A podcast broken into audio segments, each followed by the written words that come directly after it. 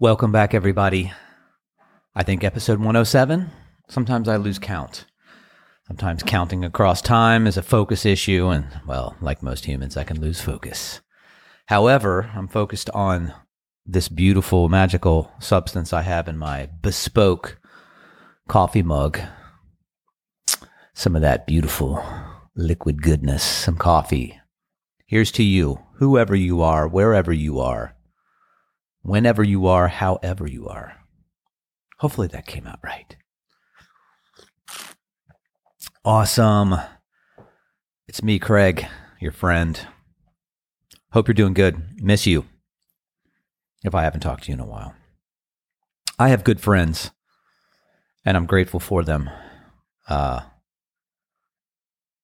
like interesting people, and I have a fast mind, and I'm very curious, and I liked it. I was a thrill seeker, and I liked high-pressure situations and stages and huge crowds and all of that. And sometimes I felt like I didn't know who my peers were. Like, who are my people?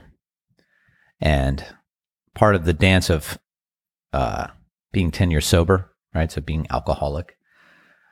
One person said, what is it? Being an alcoholic is being an egomaniac with an insecurity complex, right? So vacillating between, I'm not good enough, to being like, nobody gets me. Like, I can't hang out with anybody because I'm too fast, or whatever that is. What I've realized over time is that by sitting and paying attention to the people around me, I know amazing people. And a lot of people that you don't think are exceptional are actually incredibly exceptional.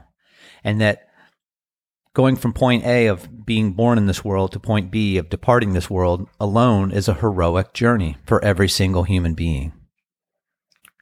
It's pretty exceptional.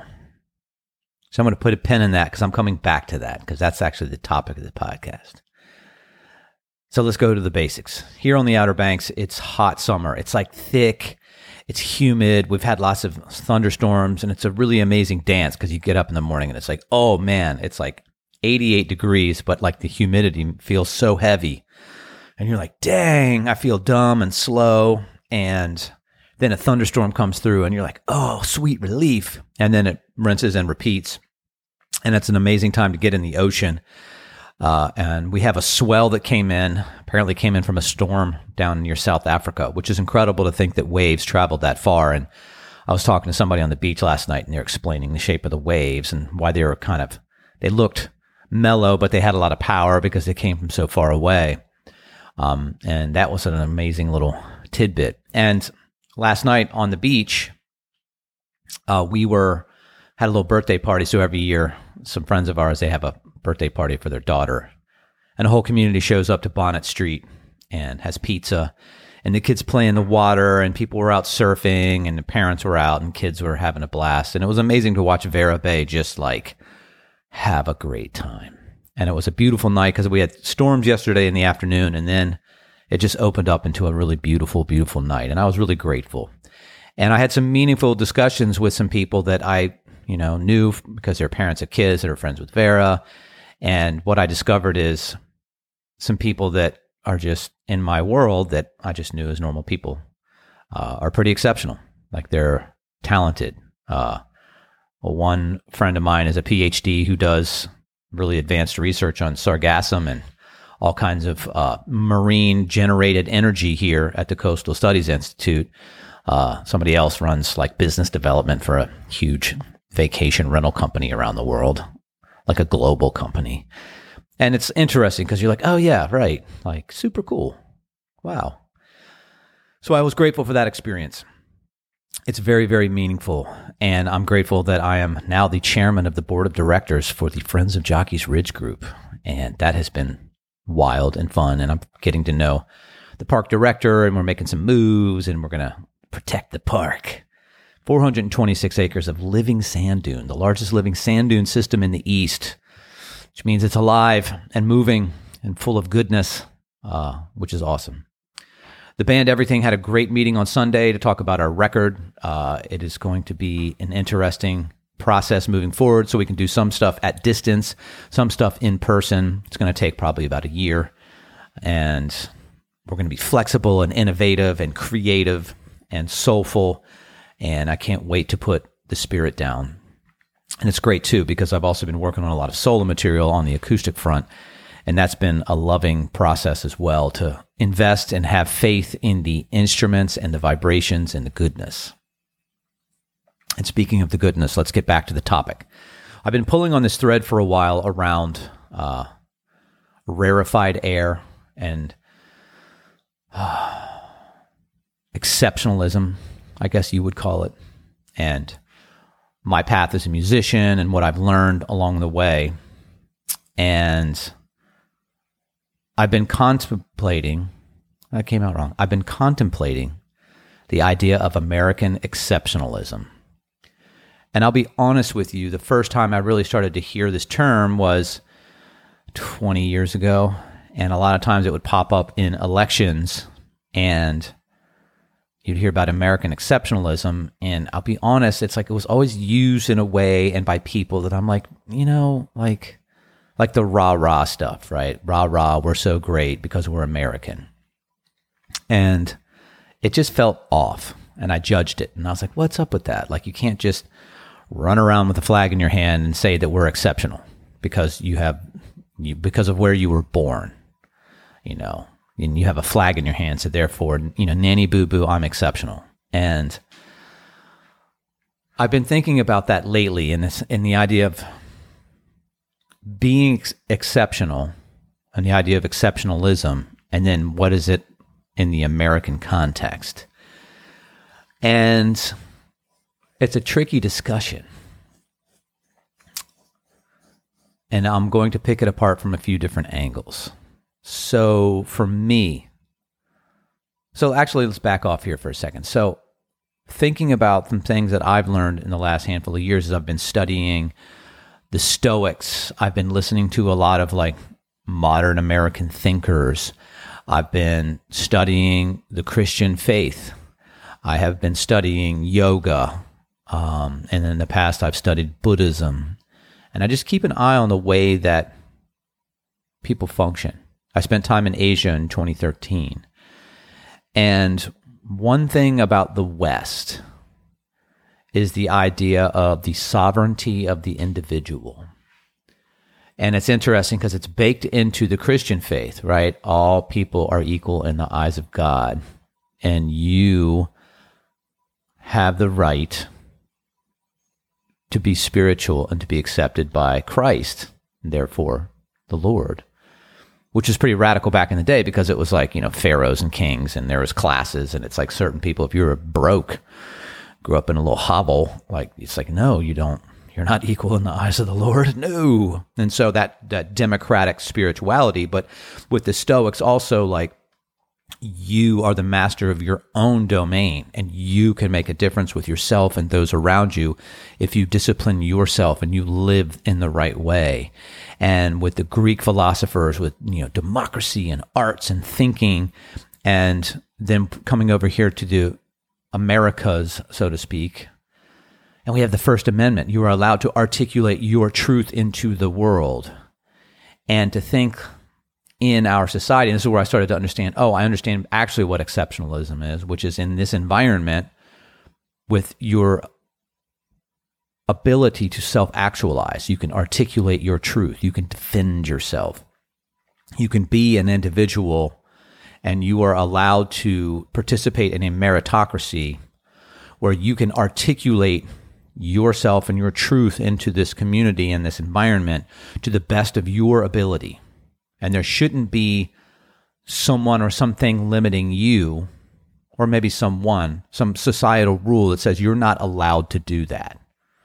And then within reason, it gets really tricky, right? Like, you want to be a productive, exceptional person. You want to be really good at something that's of value. And to understand being exceptional and exceptionalism, American style, right? So the West, sovereignty of the individual, and, you know, trying to work on personal sovereignty. And I also talked about this idea of, you have rugged individualism, which is like, you know, cowboys out on the range that don't need anything from anybody. And then in the Burning Man circles, you have radical self-reliance, which is like, you don't need anything from anybody, and you can actually provide for other people. And I would posit that rugged individualism has that baked in there too, because anybody worth their salt knows that if you're disciplined and can gather enough, you can be of service to other people if you do it correctly.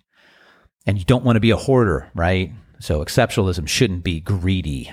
And I think part of what happens is these ideas that we generate as humans that are ideals, we distort because of our own human nature. So the idea of coming back to exceptionalism, which is the opportunity to be the best of yourself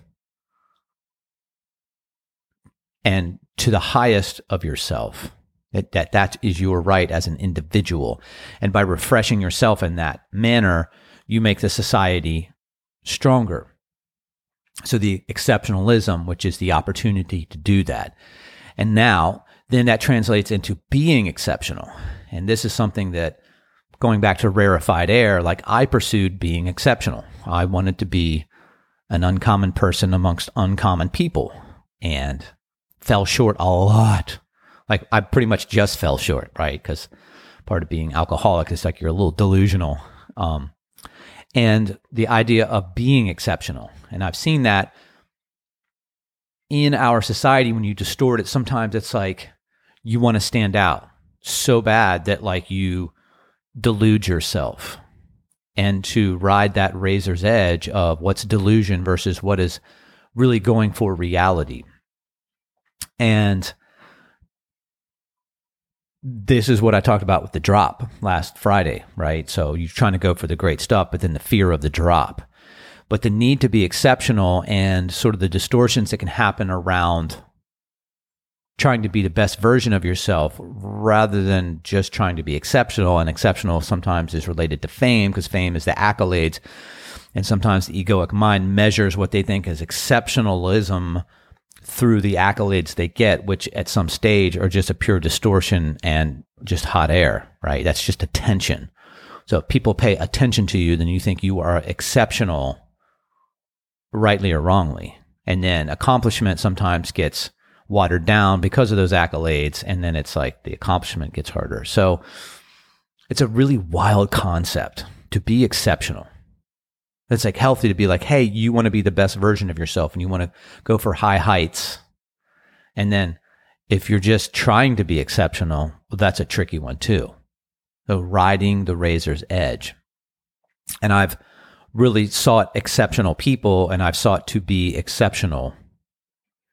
And in my sobriety in older years, I'm like, oh, being exceptional is rarefied air. In order for to be that, there's a very, very, very, very deep place that you have to be at in order to be exceptional and sustain it. I mean, think about the whole 15 minutes of fame thing. And some people are just incredibly talented and they're just exceptional. And sometimes the most talented people are also the most unhealthy. So what is exceptional? And personal sovereignty and the sovereignty of the individual. And how does that work in the collective? How does exceptionalism, how does being exceptional work with the collective? Because with social media, everybody wants to be exceptional, and you have to ask yourself, like, how many DJs does the world need? How many influencers does the world need? Because we all know somebody who's an exceptional nurse or an exceptional police officer or an exceptional firefighter or an exceptional teacher or an exceptional leader, maybe a political leader or an exceptional spiritual leader or an exceptional friend, an exceptional person who works at a store who's just good. And it's interesting because sometimes that exceptionalism, when it's expressed on a community level, just the subtleties, right? That's also easy to overlook because, you know, we're looking for acceleration into exceptionalism. And I'm guilty as charged. I've gotten in my own way to try to be, quote, exceptional. And the more I settle into it, I can celebrate and accept everyday exceptionalism, the uniqueness of the moment, and the beauty of what's in front of me, and celebrate great work and great effort, and celebrate the greatness in the everyday, because it's like, what is going on? We're on a blue marble floating in space in a universe that apparently is twice as old as they thought before. As Graham Hancock says, things keep getting older. And we're discovering more and more about ourselves and our ancient systems that we might have forgotten about as we accelerate into new learnings with AI and new toys and tools that have effects down the road that we can't even begin to understand. Or maybe we are beginning to understand them. But exceptionalism, American style, in the West, honoring the rights of the individual, knowing that by honoring the rights of the individual and the responsibilities that the individual has, right? So if you're going to be exceptional, what actually makes it pop off is if you're a solid person and you have a strong foundation. And that's interesting because when you think about yoga, so the first two limbs of yoga, of the eight limbs of yoga, the first two deal with how you treat yourself, like what's your relationship with yourself, and what is your relationship with society. And then the third one is the asanas, the actual physical practice. And my teacher once told me, he's like, yeah, you need to really, really, really get those first two limbs right because they keep your foundation strong for when you do your physical practice. And here in the West, and when you look at yoga and you don't know the yoga philosophy, depending on how athletic you are or how focused you are, like that'll express in your physical practice. So there are people that might have limbs 1 and 2 all jacked up, but because they're a gymnast, they look like they're an expert at yoga. And then you're like, oh, wow, you're a really great yoga teacher and yoga expert. But if you forget those first two, the basics, being good to yourself and good to people around you, then it's like you're not going to get the lessons you need out of the actual physical practice because you don't have a good foundation. And you can see this is where somebody's exceptional at doing the physical practice, and then they have an intellect, and they learn all this stuff, and then people start to follow them, but then they might not have a good relationship with themselves, or they might not have good relationships with other people. And that's when you see your famous gurus fall over with scandal. The same with spiritual leaders and all of that, and that's that razor's edge. So being exceptional is like an ideal and an opportunity, and certainly baked into the American version of Western philosophy, which is seems like it's a weaving together of multiple things. And honestly, like E Pluribus Unum, right? Like from many one. And we have lots of other cultures that come in here as well as the original framework of the first peoples here and how that influences and the remnants of ancient civilizations that could possibly be here and the remnants of that. In which we were all participating in across a huge swath of time. And here we are trying to be exceptional as individuals. And I relish it. I love it. I love to try to be a better version of myself at the core level. And it's hard. And I stumble every day. Being sober is a very brutal teacher. For a while there, it was like the aperture was very thin, attempting to be exceptional, but really being stable. You can't be a rocket ship if you're going to keep blowing up. Got to have stability. Got to have good aim, because just having a lot of energy and thrust, well, that's just really an explosion, isn't it? Woo, don't want that. Yeah, that's just me musing this morning. It is Tuesday, 9 o'clock, a little bit before. I hope you can be your own brand of exceptional today, however you measure that. I think it comes down to focus and breath over time. And if you're being your best self in each moment to the best of your ability, well, man, that graph is going to look pretty amazing over time. Make a good graph. Woo! Have a great day, y'all.